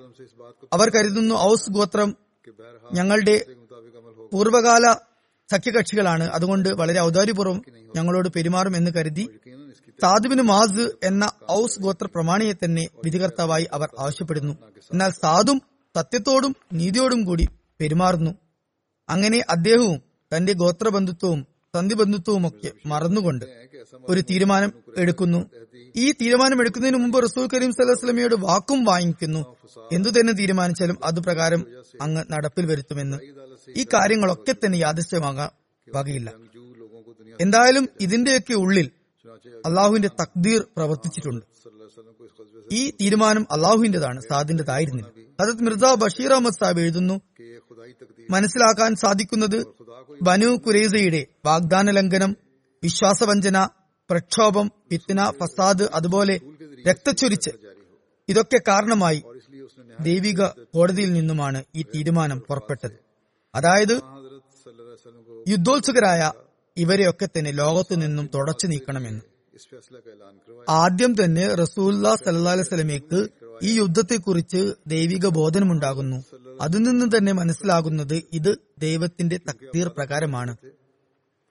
എന്നാൽ ദൈവം തന്റെ ദൂതർ മുഖേന ഇത്തരമൊരു തീരുമാനം നടപ്പിൽ വരുത്താൻ ആഗ്രഹിച്ചിരുന്നില്ല. അവന്റെ നിഗൂഢങ്ങളിൽ നിഗൂഢമായ നടപടി പ്രകാരം റസൂൽ കരീം സലഹ്സ്ലം ഇതിൽ നിന്നൊക്കെ വിട്ടുനിൽക്കുന്നു. സാധുവിന് മാസ് മുഖേന ഇത്തരമൊരു തീരുമാനം വിളംബരപ്പെടുന്നു. അതുപോലെ റസൂൽ കരീം സല്ലാസ്ലമിക്ക് ഇതിൽ യാതൊരു ഇടപെടലുകളും നടത്താൻ സാധ്യമല്ലാത്ത വിധത്തിലായിരുന്നു ഈ തീരുമാനം എടുക്കപ്പെടുന്നത്. അതായത് ആദ്യം തന്നെ ഇക്കാര്യത്തിൽ അങ്ങയിൽ നിന്നും വാക്ക് വാങ്ങിക്കുന്നു. എന്തായാലും ഈ തീരുമാനത്തെ പാലിക്കാൻ റസൂൽ കരീം സല്ലാസ്ലമയും ബാധ്യസ്ഥരായിരുന്നു. ഈ തീരുമാനം റസൂൽ കരീം സല്ലാസ്ലമയുടെ വ്യക്തിത്വവുമായി മാത്രം ബന്ധപ്പെട്ടതായിരുന്നില്ല. മുഴുവൻ മുസ്ലിങ്ങളുമായി ബന്ധമുള്ളതായിരുന്നു. അതുകൊണ്ട് തന്നെ തന്റെ സ്വന്തം അഭിപ്രായം അതുപോലെ കാരുണ്യം പുറത്തുകൊടുക്കലും ഇതിൽ പ്രകടിപ്പിക്കുന്നതിൽ നിന്നും റസൂൽ കരീം സലസ്ലം വിട്ടുനിൽക്കുകയുണ്ടായി. ഇത് ദൈവിക നടപടിയായിരുന്നു. അത് മാറ്റാൻ ആർക്കും തന്നെ സാധിക്കുമായിരുന്നില്ല. അതുകൊണ്ടായിരുന്നു റസൂൽ കരീം സലഹ്സ്ലമയുടെ വായിൽ നിന്നും ഇപ്രകാരം വന്നത്. കത് ഹക്കം തബി ഹുക്കുമില്ല അതായത് അല്ലയോ സാദ് താങ്കൾ അള്ളാഹുവിന്റെ തക്ദീറിന്റെ അടിസ്ഥാനത്തിലാണ് ഇത്തരം ഒരു തീരുമാനം എടുത്തിരിക്കുന്നത്. അത് ആർക്കും തന്നെ മാറ്റാൻ സാധിക്കുകയില്ല. ഇങ്ങനെ പറഞ്ഞ് റസൂല്ലാ സല്ലാസ്ലം മൂകനായിക്കൊണ്ട് അവിടെ നിന്നും എഴുന്നേറ്റ് മദീനയിലേക്ക് പോയി. അന്നേരം അങ്ങയുടെ ഹൃദയം വളരെയധികം നമ്പരപ്പെടുകയുണ്ടായി. കാരണം ഇക്കൂട്ടർ വിശ്വാസികളാകണമെന്ന് അങ്ങ് ഒരുപാട് ആഗ്രഹിച്ചിരുന്നു. എന്നാൽ തങ്ങളുടെ ദുശ്ചേതികൾ കാരണം അവർ ദൈവിക ശിക്ഷയ്ക്ക് കുറിമാനമായിരിക്കുന്നു. ആ സമയത്താണെന്ന് തോന്നുന്നു റസൂല്ലാ സല്ലാസ്ലം വളരെ പ്രത്യാശയോടെ ഇപ്രകാരം പറയുകയുണ്ടായി. ഇവരിൽ കുറഞ്ഞത് പത്ത് പേരെങ്കിലും അതായത് സ്വാധീനമുള്ള പത്ത് വ്യക്തികളെങ്കിലും വിശ്വാസികളാകുകയാണെങ്കിൽ ദൈവം ഇവരെ എല്ലാവരെയും എന്നെ വിശ്വസിക്കുന്നവരാക്കി മാറ്റുമെന്നും ഇവർ ദൈവശിക്ഷയിൽ നിന്ന് രക്ഷപ്പെടുമെന്നും എനിക്ക് പ്രതീക്ഷിക്കാമായിരുന്നു എന്തായാലും അവിടെ നിന്നും വരുന്ന സമയത്ത് അങ്ങ് ഇപ്രകാരം കൽപ്പനയും നൽകി ബനു കുറയിലയുടെ പുരുഷന്മാരെ വേറെയും അതുപോലെ സ്ത്രീകളെയും കുട്ടികളെയും ഒരുമിച്ച് വേറെയും മാറ്റി നിർത്തുക. അങ്ങനെ ഇരു കൂട്ടരെയും വേറെ നിർത്തിക്കൊണ്ട് മദീനയിലേക്ക് കൊണ്ടുവന്നു. രണ്ട് വെവ്വേറെ കെട്ടിടങ്ങളിൽ അവരെ ഒരുമിച്ച് കൂട്ടി. റസൂല്ലാ സലഹസ്ലമിയുടെ കൽപ്പന പ്രകാരം സഹാബാക്കൾ. സഹാബാക്കൾ പലരും സ്വയം പട്ടിണിയിലായിരുന്നു. എന്നിട്ടും അവർ ബനു കുരേലക്കാർക്ക് കഴിക്കാനായി ഒരുപാട് പഴങ്ങളും ഫലവർഗങ്ങളും കൊണ്ടുവന്നു. ഇപ്രകാരം എഴുതിയിരിക്കുന്നു രാത്രി മുഴുവൻ യഹൂദികൾ പഴങ്ങൾ കഴിക്കുന്നതിൽ വ്യാപൃതരായിക്കൊണ്ടിരുന്നു. രണ്ടാം നാൾ രാവിലെ സാധുവിനും മോദിന് തീരുമാനം നടപ്പിൽ വരുത്തേണ്ടിയിരുന്നു. രണ്ടു മൂന്ന് സജ്ജരായ ആളുകളെ ഇക്കാര്യത്തിനായി റസൂല്ലാ സദാസ്ലം നിശ്ചയിച്ചു എന്നിട്ട് അവിടെ അടുത്തു തന്നെ ഒരിടത്ത് റസൂൽ കരീം സദാസ്ലമിയും തങ്ങി. കാരണം വിധി നടപ്പിൽ വരുത്തുമ്പോൾ അങ്ങയുടെ മാർഗനിർദ്ദേശം ആവശ്യമായി വന്നാൽ താമസിയാതെ തന്നെ അത് ലഭ്യമാക്കണമായിരുന്നു. അപ്രകാരം അതുകൊണ്ടായിരുന്നു ചെയ്തിരുന്നത്. കൂടാതെ ഏതെങ്കിലും അപരാധിയെ സംബന്ധിച്ച് ആർക്കെങ്കിലും അപ്പീൽ ദയാഹർജി നൽകണമെങ്കിൽ ഉടൻ തന്നെ അത് വേണ്ട വിധം കൈകാര്യം ചെയ്യേണ്ടതും ഉണ്ടായിരുന്നു. താദിന്റെ തീരുമാനത്തിനെതിരെ കോടതി പ്രകാരം അങ്ങക്ക് മുമ്പിൽ അപ്പീൽ വരാൻ തരമൊന്നും ഉണ്ടായിരുന്നില്ലെങ്കിലും ഒരു രാജാവ് അല്ലെങ്കിൽ ഭരണാധിപൻ എന്ന നിലയ്ക്ക് അങ്ങക്ക് ഏതെങ്കിലും വ്യക്തിയെ സംബന്ധിച്ച് പ്രത്യേക കാരണങ്ങളുടെ അടിസ്ഥാനത്തിൽ ദയാഹർജി കേൾക്കാൻ സാധിക്കുമായിരുന്നു. അങ്ങനെ ഓരോ കുറ്റവാളികളെയും വെവ്വേറെ കൊണ്ടുവന്ന് സാധുവിനും മുവാദിന്റെ തീരുമാനപ്രകാരം വധിക്കുകയാണ് ഉണ്ടായത്. ബനു കുരലയുടെ സംഭവത്തെക്കുറിച്ച് ചില അമുസ്ലിം ചരിത്രകാരന്മാർ അങ്ങേയറ്റത്തെ അധിക്ഷേപത്തോടെ റസൂൽ കരീം സദാസ്ലമിക്കുമേൽ കടന്നാക്രമണം നടത്തുന്നുണ്ട്. ഏതാണ്ട് നാനൂറ് യഹൂദികൾക്ക് വധശിക്ഷ നടപ്പിലാക്കിയ കാരണത്താൽ അങ്ങേ നൌദുബില്ല അക്രമകാരിയും അരും കൊലപാതകിയുമായ ഒരു ഭരണാധികാരിയായി അവർ മുദ്ര താർത്തുന്നു.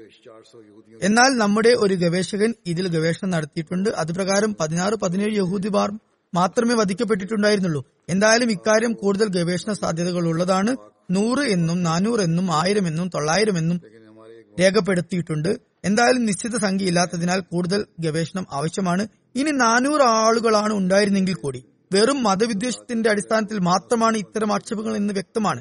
ഇസ്ലാമിനെയും ഇസ്ലാമിന്റെ സ്ഥാപകരെയും കുറിച്ച് ചരിത്രം എഴുതിയ പാശ്ചാത്യ സംസ്കാരം നേടിയവർ പോലും ഇക്കാര്യത്തിൽ നിഷ്പക്ഷവും സ്വതന്ത്രവുമല്ലാത്ത രീതിയിൽ കാര്യങ്ങൾ അവതരിപ്പിച്ചിരിക്കുകയാണ്. അവരും ഇപ്രകാരം ആരോപണങ്ങൾ ഉന്നയിക്കുന്നു. ഹജരത്ത് മിർസ ബഷീർ അഹമ്മദ് സാബ് എഴുതുന്നു ആദ്യമായി ഈ ആരോപണത്തിന് മറുപടിയായി പറയാനുള്ളത് ബനു കുരലിയെക്കുറിച്ച് എടുത്ത ഈ തീരുമാനത്തെ അതിക്രമമായി ചിത്രീകരിക്കുന്നുവെങ്കിൽ ഇത് സാധുവിനും മുഹാദിന്റെ തീരുമാനമായിരുന്നു. റസൂൽ സല്ലാസ്ലമിക്ക് ഒരിക്കലും ഇതിൽ പങ്കുണ്ടായിരുന്നില്ല. അതുകൊണ്ട് അങ്ങേക്കുമേൽ ആക്ഷേപം വരുന്നേയില്ല. രണ്ടാമതായി അപ്പോഴത്തെ സ്ഥിതി അനുസരിച്ച് ഈ തീരുമാനം തെറ്റോ അക്രമപരമോ ആയിരുന്നില്ല. മൂന്നാമതായി റസൂല്ലാ സല്ലാസ്ലമിയോട് തീരുമാനം കൽപ്പിക്കുന്നതിന് മുമ്പ് തന്നെ ഇതുപ്രകാരം പ്രവർത്തിക്കണമെന്ന് സാദ് വാഗ്ദാനം ചെയ്യിപ്പിക്കുകയുമുണ്ടായി. നാലാമതായി ഈ തീരുമാനത്തെ കുറ്റവാളികളും അംഗീകരിച്ചതുമാണ് അവർ അതിനെ ആക്ഷേപിച്ചിട്ടുമില്ല. മറിച്ച് ദൈവവിധിയാണ് ഇത് എന്ന് അവർ കണക്കാക്കി. അതുകൊണ്ട് തന്നെ റസൂല്ലാ സല്ലാസ്ലമിക്ക് അക്കാര്യത്തിൽ അനാവശ്യമായി അക്കാര്യത്തിൽ അനാവശ്യമായി ഇടപെടേണ്ട യാതൊരു കാര്യവും ഉണ്ടായിട്ടില്ല. താത് വിധി പുറപ്പെടുവിച്ച ശേഷം റസൂല്ലാ സല്ലാസ്ലമക്ക് ചെയ്യാനുണ്ടായിരുന്നത് ഇത്രമാത്രമായിരുന്നു.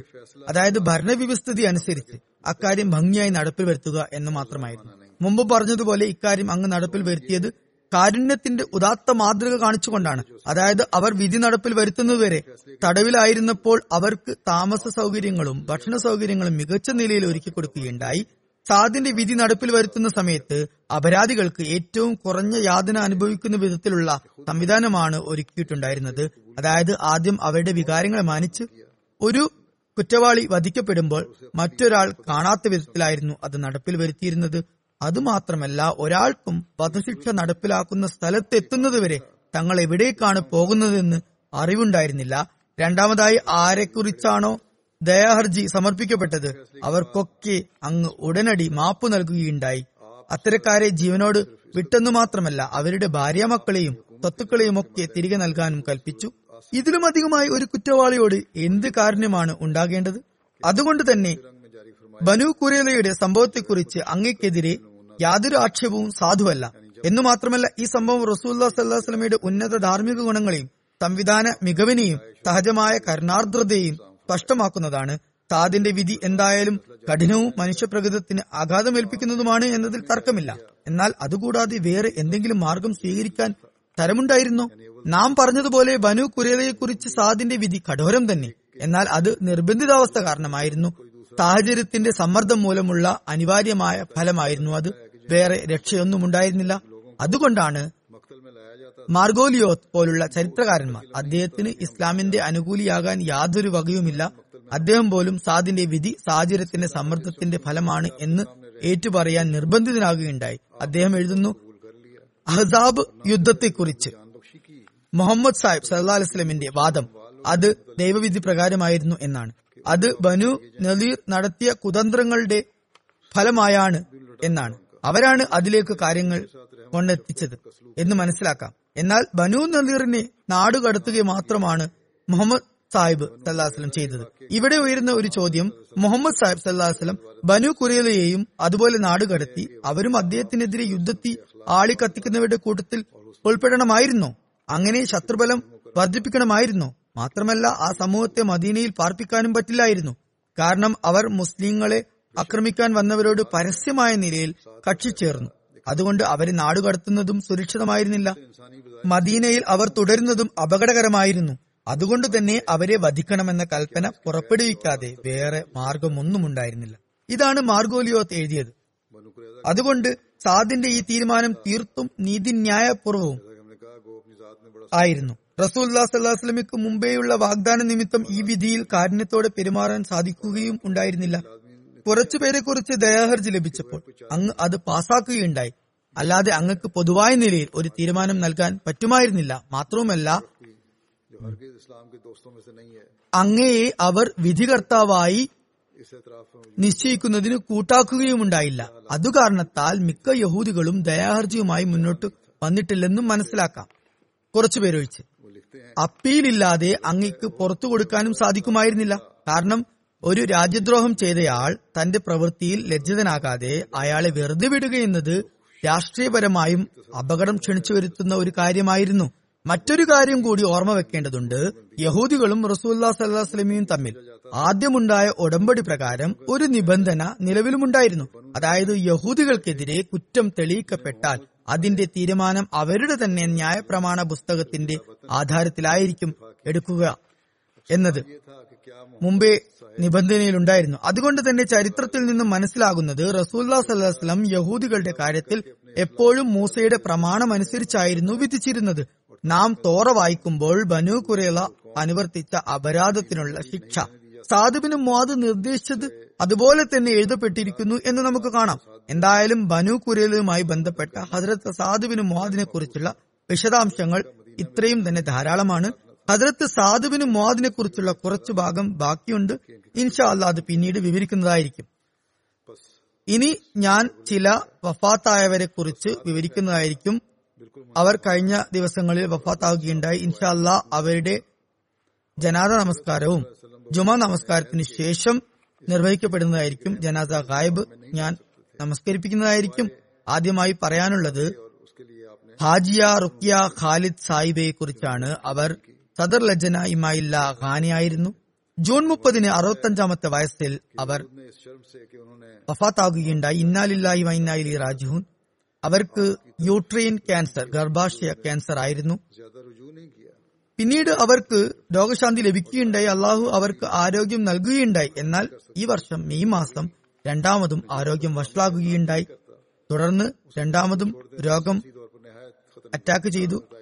കുറച്ച് കാലം ഹോസ്പിറ്റലിൽ രോഗിയായി തുടർന്നതിന് ശേഷം ജൂൺ മുപ്പതിന് അവർ വഫാത്താകുകയുണ്ടായി. ഹാജിയ റുക്യ ഖാലിദ് സാഹിബ ഖാനയിലുള്ള വടക്ക് പ്രദേശത്തുള്ള വാഹ് എന്ന സ്ഥലത്ത് ഏപ്രിൽ മാസം ആയിരത്തി തൊള്ളായിരത്തി അമ്പത്തി അഞ്ചിൽ ഒരു അഹമ്മദി കുടുംബത്തിലാണ് ജനിച്ചത്. അവയുടെ പിതാവ് അൽഹാജ് ഖാലിദ് സാഹിബ് മർഹും വാഹിന് അടുത്തുള്ള ഒരു ഗ്രാമത്തിൽ ഇമാമായിരുന്നു. അവിടെ മിക്കരും ബിംബാരാധകരായിരുന്നു. അദ്ദേഹം ബിംബാരാധകരായ ആളുകളുടെ ഇടയിൽ തബ്ലീഗ് ചെയ്ത് അവിടെ ജമാഅത്ത് സ്ഥാപിക്കുകയുണ്ടായി. മർഹൂമയുടെ ബാല്യകാലം അവർ കഴിച്ചുകൂട്ടിയത് വാഹിൽ തന്നെയായിരുന്നു. അവർ വളരെയധികം അച്ചടക്കമുള്ള അതുപോലെ മാന്യയായ ആദർശവതിയായ ഒരു സ്ത്രീ ആയിരുന്നു. അവരുടെ ജോലി അധ്യാപനമായിരുന്നു ടീച്ചറായിരുന്നു.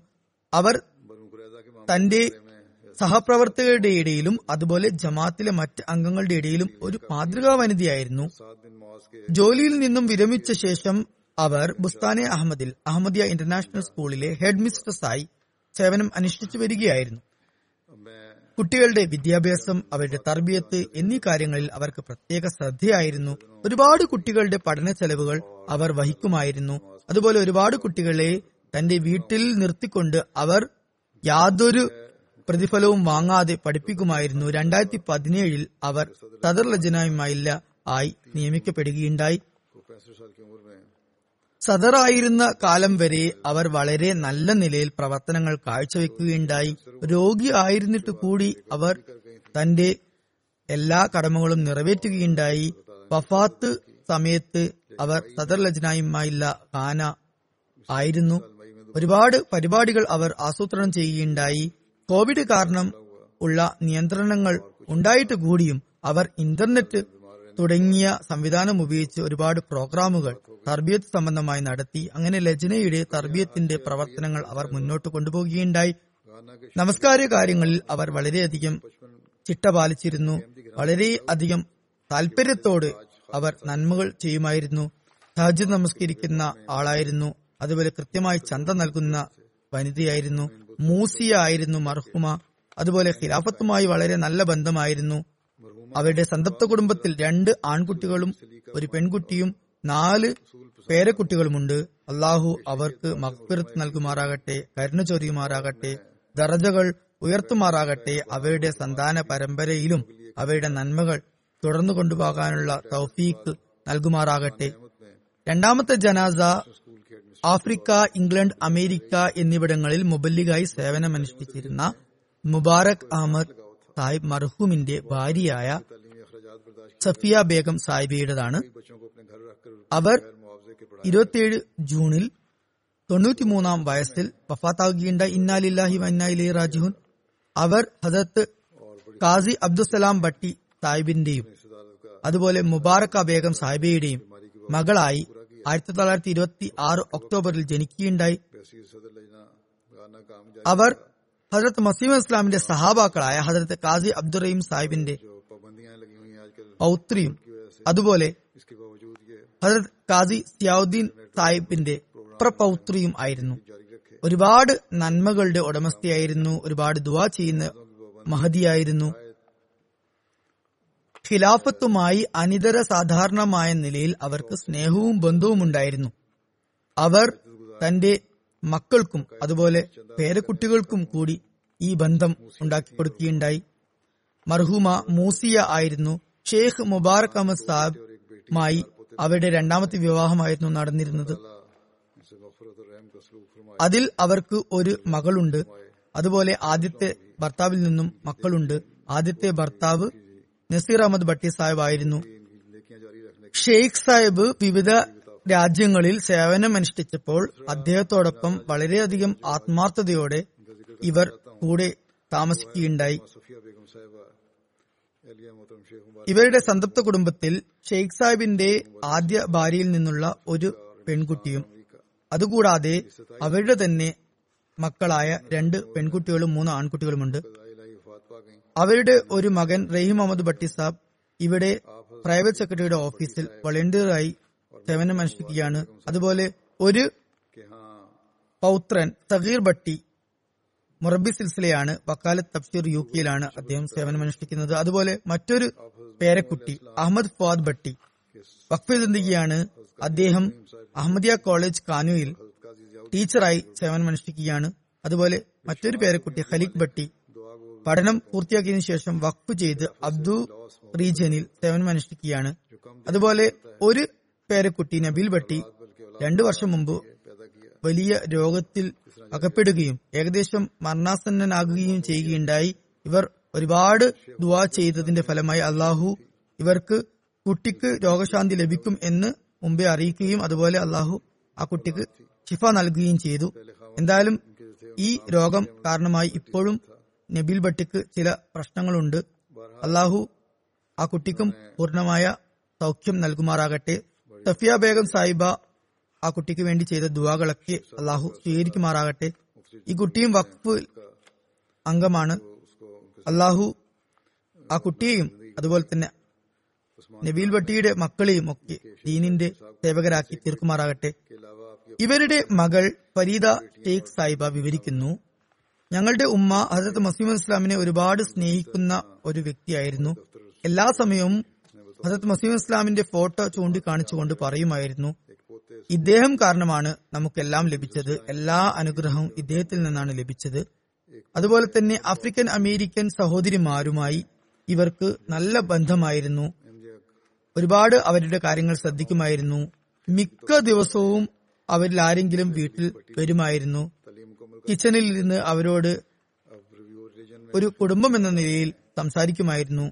അതുപോലെ അവരുടെ ഒരു മകൾ നെയ്മ ഷബീർ സാഹിബ എഴുതുന്നു.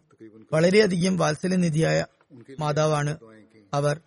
വളരെയധികം ക്ഷമ കൈക്കൊള്ളുന്ന അതുപോലെ തനിക്ക് ബുദ്ധിമുട്ടുണ്ടായാലും മറ്റുള്ളവരുടെ കാര്യങ്ങൾ ശ്രദ്ധിക്കുന്ന ഒരു വനിതയായിരുന്നു. ഖിലാഫത്തുമായി ഉള്ള സ്നേഹം ഞങ്ങൾക്ക് ഉണ്ടാക്കി തന്നത് അവരായിരുന്നു.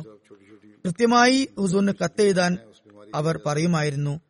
അതുപോലെ ഹസരത്ത് മസീം ഇസ്ലാമിന്റെ ദുവ തന്റെ മക്കൾക്ക് വേണ്ടി അവർ എപ്പോഴും ചൊല്ലുമായിരുന്നു. പാവപ്പെട്ടവരെയും യത്തീമുകളെയും ഒക്കെ അവർ വളരെയധികം ശ്രദ്ധിച്ചിരുന്നു.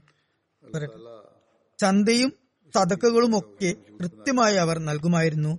ഹജറത്ത് ഖലീഫത്തുൽ മസി സാലിസ് റഹ്മുള്ള വളരെയധികം കൂടിയാണ് അവരുടെ വിവാഹം ഷെയ്ഖ് മുബാറക് അഹമ്മദ് സാഹിബുമായി നടത്തിയത്. ഷെയ്ഖ് സാഹിബ് മൊബല്ലിഗാണ് അദ്ദേഹത്തിന് ആദ്യത്തെ ഭാര്യ ഉണ്ടായിരുന്നു. അവർ മരണപ്പെട്ടു. അതുപോലെ ഇവർക്കും ആദ്യത്തെ ഭർത്താവ് ഉണ്ടായിരുന്നു. അദ്ദേഹവും മരണപ്പെടുകയുണ്ടായി. ഹജറത്ത് ഖലീഫത്തുൽ മസീദ് സാലിസ് ഈ ബന്ധം നടത്തുമ്പോൾ ഷെയ്ഖ് സാഹിബിന്റെ ഒരു ജമാഅത്തി സേവനത്തെ കുറിച്ച് പറഞ്ഞുകൊണ്ട് അതിൽ സന്തോഷം പ്രകടിപ്പിച്ചുകൊണ്ട് പറയുകയുണ്ടായി ഞാൻ താങ്കൾക്ക് ഒരു സമ്മാനം നൽകുന്നതാണ്. അങ്ങനെ നൽകിയ സമ്മാനമായിരുന്നു സഫിയ ബേഗം സാഹിബ്. ഷെയ്ഖ് സാഹിബ് അതിനെ വളരെയധികം വിലമതിക്കുകയുണ്ടായി അതുപോലെ അവരുടെ മക്കളെയും ആദ്യ ഭർത്താവിൽ നിന്നുണ്ടായ മക്കളെയും ഒരുപാട് പരിപാലിക്കുകയുണ്ടായി. അവരുടെ ഭർത്താവ് യുവത്വത്തിൽ തന്നെ മരണപ്പെട്ടതായിരുന്നു. അവരുടെ കാര്യങ്ങളും ഷെയ്ഖ് സാഹിബ് വളരെയധികം നല്ല നിലയിൽ നോക്കുകയുണ്ടായി. ഇവരുടെ മൂത്ത മകൻ ഷമീം ഭട്ടി സാഹിബ് എന്റെ കൂടെ സ്കൂളിലും കോളേജിലും ഒക്കെ പഠിച്ചതാണ്. അതുകൊണ്ട് എനിക്കും അറിയാം ഷെയ്ഖ് സാഹിബ് ഇവരെയൊക്കെ വളരെ നല്ല നിലയിൽ നോക്കുകയുണ്ടായി. തന്റെ കടമ കൃത്യമായി നിറവേറ്റുകയുണ്ടായി. എന്നാൽ അതുപോലെ സഫിയ ബേഗം സാഹിബിയും ഷെയ്ഖ് സാബിന്റെ കൂടെ കർമ്മരംഗത്ത് ഫീൽഡിൽ നിൽക്കുകയും ഒരു വക്ഫെ സിന്ദഗിയുടെ ഭാര്യയുടെ എല്ലാ കടമകളും അത് വളരെ ചുരുക്കം മുബലിഗുമാരുടെ ഭാര്യമാർ മാത്രമേ ഇത്തരത്തിൽ കടമകൾ പൂർണമായി നിറവേറ്റുന്നുള്ളൂ. വളരെ കൃത്യമായി നിർവഹിക്കുകയുണ്ടായി. അവർ എല്ലാ കടമകളും നിറവേറ്റുകയുണ്ടായി. അതിഥി സൽക്കാര പ്രിയയായിരുന്നു അതുപോലെ ഒരിക്കലും ഒരു പരാതിയും പറഞ്ഞിരുന്നില്ല. ഒരുപാട് ദുവാ ചെയ്യുന്ന ഒരു ആളായിരുന്നു ജമാത്തിലെ വ്യക്തികൾക്ക് വേണ്ടി ദുവാ ചെയ്യുമായിരുന്നു. ഷെയ്ഖ് സാബിന്റെ കീഴിലുണ്ടായിരുന്ന മുബല്ലിഗുമാരെയും അതുപോലെ അവരുടെ കുടുംബങ്ങളെയും ഒക്കെ നല്ല നിലയിൽ കണ്ടിരുന്നു. അതുപോലെ ഖിലാഫത്തിൽ വന്നതിന് ശേഷമാണ് എനിക്ക് അവരുമായി കൂടുതൽ ബന്ധമുണ്ടായത് പരിചയമുണ്ടായത്.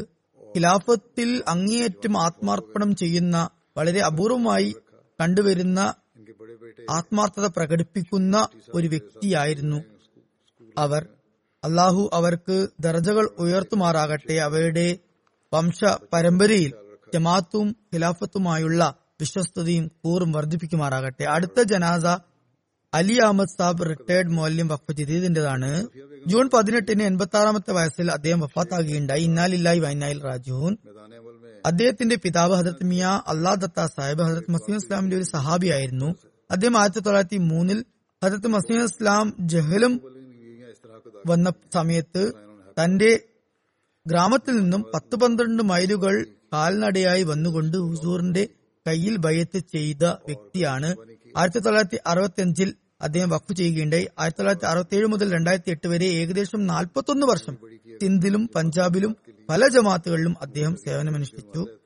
നൂറുകണക്കിന് കുട്ടികളെയും അതുപോലെ വലിയവരെയും ഒക്കെ അദ്ദേഹം ഖുറാൻ പഠിപ്പിച്ചു.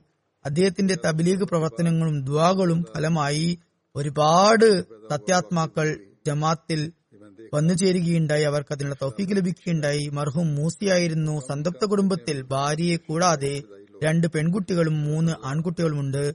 അദ്ദേഹത്തിന്റെ മൂത്ത മകൻ അബ്ദുൽ ഹാദി താരിഖ് സാഹിബ് മൊറബി സിൽസില ഖാനയാണ്. അവിടെ ഇന്റർനാഷണൽ ജാമിയ അഹമ്മദിയിൽ ഏഴു വർഷമായി ടീച്ചറായി അദ്ദേഹം സേവനമനുഷ്ഠിക്കുന്നു. ഇപ്പോഴുള്ള സാഹചര്യം പ്രകാരം അദ്ദേഹത്തിന് തന്റെ പിതാവിന്റെ ജനാസയിലോ കബറടക്കത്തിലോ പങ്കെടുക്കാൻ സാധിക്കുകയുണ്ടായില്ല. അതുപോലെ അദ്ദേഹത്തിന്റെ രണ്ട് സഹോദര പുത്രന്മാരും മൊറബി സിൽസിലകളാണ്. മൂന്ന് പേരക്കുട്ടികളും ഖുറാൻ ഹഫിലീങ്ങളാണ്. മഹ്ഫൂർ അഹമ്മദ് മുനീബ് സാഹിബ് വഖഫ് മൊറബി സിൽസില. അദ്ദേഹം ഇവിടെ കേന്ദ്രത്തിലാണ് ഇപ്പോൾ സേവനമനുഷ്ഠിക്കുന്നത്. അദ്ദേഹം പറയുന്നു മൗലവി സാഹിബ് വഖഫ് ജിന്ദഗി മൊറബി മൊലിമിങ്ങൾക്ക് ഒരു വലിയ മാതൃകയാണ്. വളരെ മിതഭാഷിയും അതുപോലെ കണ്ണുകൾ കീഴ്പോട്ടിടുന്ന ഒരു വ്യക്തിയും അതുപോലെ തന്റെ ജോലി കൃത്യമായി ചെയ്യുകയും മറ്റുള്ളവരുടെ കാര്യത്തിൽ അനാവശ്യമായി ഇടപെടാതിരിക്കുകയും ചെയ്യുന്ന ഒരു വ്യക്തിയായിരുന്നു. വിനയാന്വിത പ്രകൃതനായിരുന്നു. മറ്റുള്ളവരോട് പുഞ്ചിരിയോടുകൂടി ഇടപെടുന്ന ഒരു വ്യക്തിയായിരുന്നു. ഖിലാഫത്ത് കാര്യം വരുമ്പോൾ വളരെയധികം തന്റെ കൂടി പ്രവർത്തിക്കുന്ന വ്യക്തിയായിരുന്നു. അതുപോലെ ആരോടെങ്കിലും ദേഷ്യപ്പെടുകയാണെങ്കിൽ തന്നെ ആ വ്യക്തിയെ വളരെയധികം വേദനയോടുകൂടി കാര്യങ്ങൾ പറഞ്ഞു മനസ്സിലാക്കുമായിരുന്നു. വളരെയധികം മിതമായി ചെലവഴിക്കുന്ന വ്യക്തിയായിരുന്നു. അതുപോലെ ഇന്നും മൗലവി സാഹിബിന്റെ വിദ്യാർത്ഥികളായ കുട്ടികൾ അദ്ദേഹത്തിന്റെ തൽപരിമാറ്റവും അദ്ദേഹത്തിന്റെ സ്നേഹവായ്പകളും മറക്കാതെ സൂക്ഷിക്കുന്നുണ്ട്. അള്ളാഹു അദ്ദേഹത്തിന്റെ ദർജകൾ ഉയർത്തുമാറാകട്ടെ. അതുപോലെ അദ്ദേഹത്തിന്റെ മക്കൾക്കും വംശപരമ്പരക്കും ഇതേ ഗുണങ്ങളൊക്കെ തന്നെ സ്വായത്തമാക്കാനുള്ള തോഫീക്ക് നൽകുമാറാകട്ടെ. അടുത്ത ജനാസ ബഹുമാനപ്പെട്ട റഫീഖ ബീബി സായിബയുടേതാണ് അവർ ബഷീർ അഹമ്മദ് ജോഗർ സാഹിബ് ഏദിപൂർ ജില്ലാ നാർവാലിന്റെ ഭാര്യയായിരുന്നു. ഇരുപത്തിരണ്ട് മെയ്ക്ക് അവർ ഒഫാത്താകുകയുണ്ടായി ഇന്നാലില്ലായി വൈനായിലെ രാജുവും അവരുടെ കുടുംബത്തിൽ അഹമ്മദിയത്ത് അവരുടെ പിതാമഹനായ ഹജറത്ത് മലിക് സർദാർ ഖാൻ ഡോഗർ സാഹിബ് നമ്പർദാർ വഴിയാണ് വന്നത്. അദ്ദേഹം സഹാബിയായിരുന്നു. അവരുടെ മകൻ റിയാസ് അഹമ്മദ് ഡോഗർ സാഹിബ് എഴുതുന്നു. ഞങ്ങൾക്ക് ഓർമ്മ വെച്ചത് മുതൽ അവർ വളരെയധികം നമസ്കാര കാര്യത്തിൽ ശ്രദ്ധ ചെലുത്തുന്ന തക്കുവ കൈക്കൊള്ളുന്ന വ്യക്തിയാണ്. നമസ്കാരം നോമ്പ് ഇത്യാദി കാര്യങ്ങൾ വളരെയധികം കൃത്യനിഷ്ഠതയോടെ അവർ പാലിച്ചിരുന്നു. ഒരുപാട് സുഹൃത്തുക്കൾ അവർക്ക് മനഃപ്പാടമായിരുന്നു രാവിലെ പാലെടുക്കുന്ന സമയത്ത് അവർ അധികവും സൂറ തകാബുൻ തിലാവത്ത് ചെയ്തു കൊണ്ടിരിക്കുമായിരുന്നു. അഞ്ചു നേരം നമസ്കാരം വളരെ കൃത്യമായി അനുഷ്ഠിക്കുന്ന വ്യക്തിയായിരുന്നു. എല്ലാ നമസ്കാരത്തിനു മുമ്പും ഒന്നോ രണ്ടോ പേരക്കുട്ടികളെ എന്തായാലും തന്റെ കൂടെ നമസ്കാരത്തിനായി നിർത്തുമായിരുന്നു. അങ്ങനെ കുട്ടികൾക്കും നമസ്കാരത്തിനോടുള്ള താല്പര്യം ജനിപ്പിക്കുമായിരുന്നു. നമസ്കാരത്തിന് ശേഷം ഒരുപാട് നേരം മുസല്ലയിൽ ഇരുന്ന് തസ്ബീ ചൊല്ലുമായിരുന്നു. അതുപോലെ ഉറക്കെ തിലാവത്തും ചെയ്യുമായിരുന്നു. വീട് മുഴുവൻ അവരുടെ തിലാവത്തിന്റെ ശബ്ദം കേൾക്കുമായിരുന്നു. ഒരുപാട് സുഹൃത്തുക്കൾ അവർക്ക് മനഃപ്പാടമായിരുന്നു. ഖിലാഫത്തുമായി അവർക്ക് അങ്ങേയറ്റത്തെ സ്നേഹവും അങ്ങേയറ്റത്തെ ആത്മാർത്ഥതയുമായിരുന്നു. ഖലീഫയുടെ ദുവാകൾ സ്വീകരിക്കപ്പെടും എന്ന് അവർക്ക് വലിയ വിശ്വാസമായിരുന്നു. അവർ ജനങ്ങളോട് വളരെ കൂടി പറയുമായിരുന്നു എന്റെ മകൻ മുറബിയാണ് അതുപോലെ എന്റെ പേരക്കുട്ടിയും മുറബി ആകുകയാണ്. എന്റെ മകളുടെ മകനും മൊറബിയാണ് അതുപോലെ ഈ കുട്ടികളെയൊക്കെ കുറിച്ച് എപ്പോഴും ഓർക്കുകയും മിസ് ചെയ്യുകയും ചെയ്യുമായിരുന്നെങ്കിലും അവർ പറയുമായിരുന്നു അള്ളാഹുവിന്റെ അതിമഹത്തായ അനുഗ്രഹത്താൽ എന്റെ വംശ പരമ്പര എന്റെ ശാഖ ഈ ലോകത്ത് മുഴുവൻ വ്യാപിച്ചുകൊണ്ടിരിക്കുകയാണ്. സന്തപ്ത കുടുംബത്തിൽ ആറ് ആൺകുട്ടികളും ഒരു പെൺകുട്ടിയും അതുപോലെ തന്നെ പേരക്കുട്ടികളും ഉൾപ്പെടുന്നു. അവരുടെ ഒരു മകൻ റിയാസ് അഹമ്മദ് ഡോഗർ സാഹിബ് തൻസാനിയയിൽ സേവനമനുഷ്ഠിക്കുകയാണ് ഇന്നത്തെ ഈ സാഹചര്യത്തിന്റെ അടിസ്ഥാനത്തിൽ ഫീൽഡിലുള്ള തിരക്കുകളുടെ കാരണമായി അദ്ദേഹത്തിന് ജനാസയിലോ കബറടക്കത്തിലോ പങ്കെടുക്കാൻ സാധിക്കുകയുണ്ടായില്ല. അള്ളാഹു അവർക്ക് തബറും അതുപോലെ ധൈര്യവും നൽകുമാറാകട്ടെ. അവരുടെ ഒരു പേരക്കുട്ടി അദിൽ അഹമ്മദ് ഡോഗർ പാകിസ്ഥാനിൽ മൊറബി ആയി സേവനമനുഷ്ഠിക്കുകയാണ് മറ്റൊരു പേരക്കുട്ടി അസീസം അയാദ് അഹമ്മദ് ഡോഗർ ജാമിയ അഹമ്മദ് ഇന്റർനാഷണൽ ഗാനയിൽ ദർജ ഖാംസയിലുള്ള വിദ്യാർത്ഥിയാണ്. അള്ളാഹു മർഹൂമയോട് മഹ്ഫറത്തോടും റഹ്മത്തോടും കൂടി പെരുമാറട്ടെ ദറജകൾ ഉയർത്തുമാറാകട്ടെ. അവരുടെ സന്താന പരമ്പരയ്ക്കും ഈ നന്മകൾ മുന്നോട്ട് കൊണ്ടുപോകാനുള്ള തോഫീക്ക് നൽകുമാറാകട്ടെ. അതുപോലെ തന്നെ ഞാൻ മുമ്പ് ഉള്ള കുത്തുബകളിൽ പറഞ്ഞ വ്യക്തികളുടെയും ജനാഥ നമസ്കരിപ്പിക്കുന്നതാണ്. നിലവിലുള്ള സാഹചര്യം കാരണം അവരുടെ ജനാഥ നമസ്കരിപ്പിക്കാൻ പറ്റിയിരുന്നില്ല. അവരിൽ നാസർ അഹമ്മദ് സയ്യിദ് സാബ് ഉണ്ട് അതുപോലെ ഗുലാം മുസ്തഫ സാഹിബ് ഉണ്ട് അതുപോലെ ഡോക്ടർ തക്കീദ്ദീൻ സാഹിബ് ഉണ്ട് ഇസ്ലാമാബാദിലുള്ള. അതുപോലെ സുൽഫിക്കാർ സാഹിബ് മുറബി ഇന്തോനേഷ്യയുമുണ്ട്. അള്ളാഹു എല്ലാവരോടും മക്ബറത്തോടും റഹ്മത്തോടും കൂടി പെരുമാറട്ടെ. അള്ളാഹ് താല ഇൻ സബ്സെ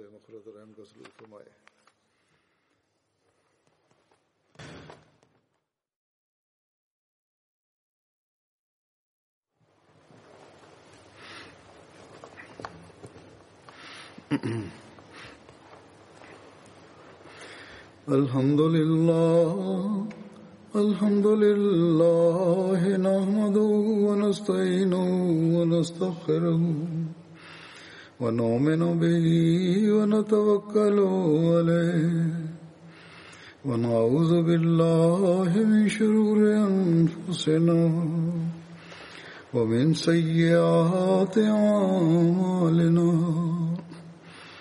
من يهده الله فلا مضل له ومن يضلل فلا هادي له.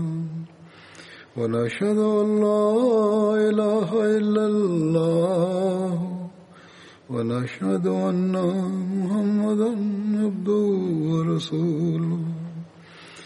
عباد الله رحمكم الله. إن الله يأمر بالعدل واللسان وإيتاء ذي القربى وينهى عن الفحشاء والمنكر والبغي يعظكم لعلكم تذكرون. اذكروا الله يذكركم وادعوه يستجب لكم ولذكر الله أكبر.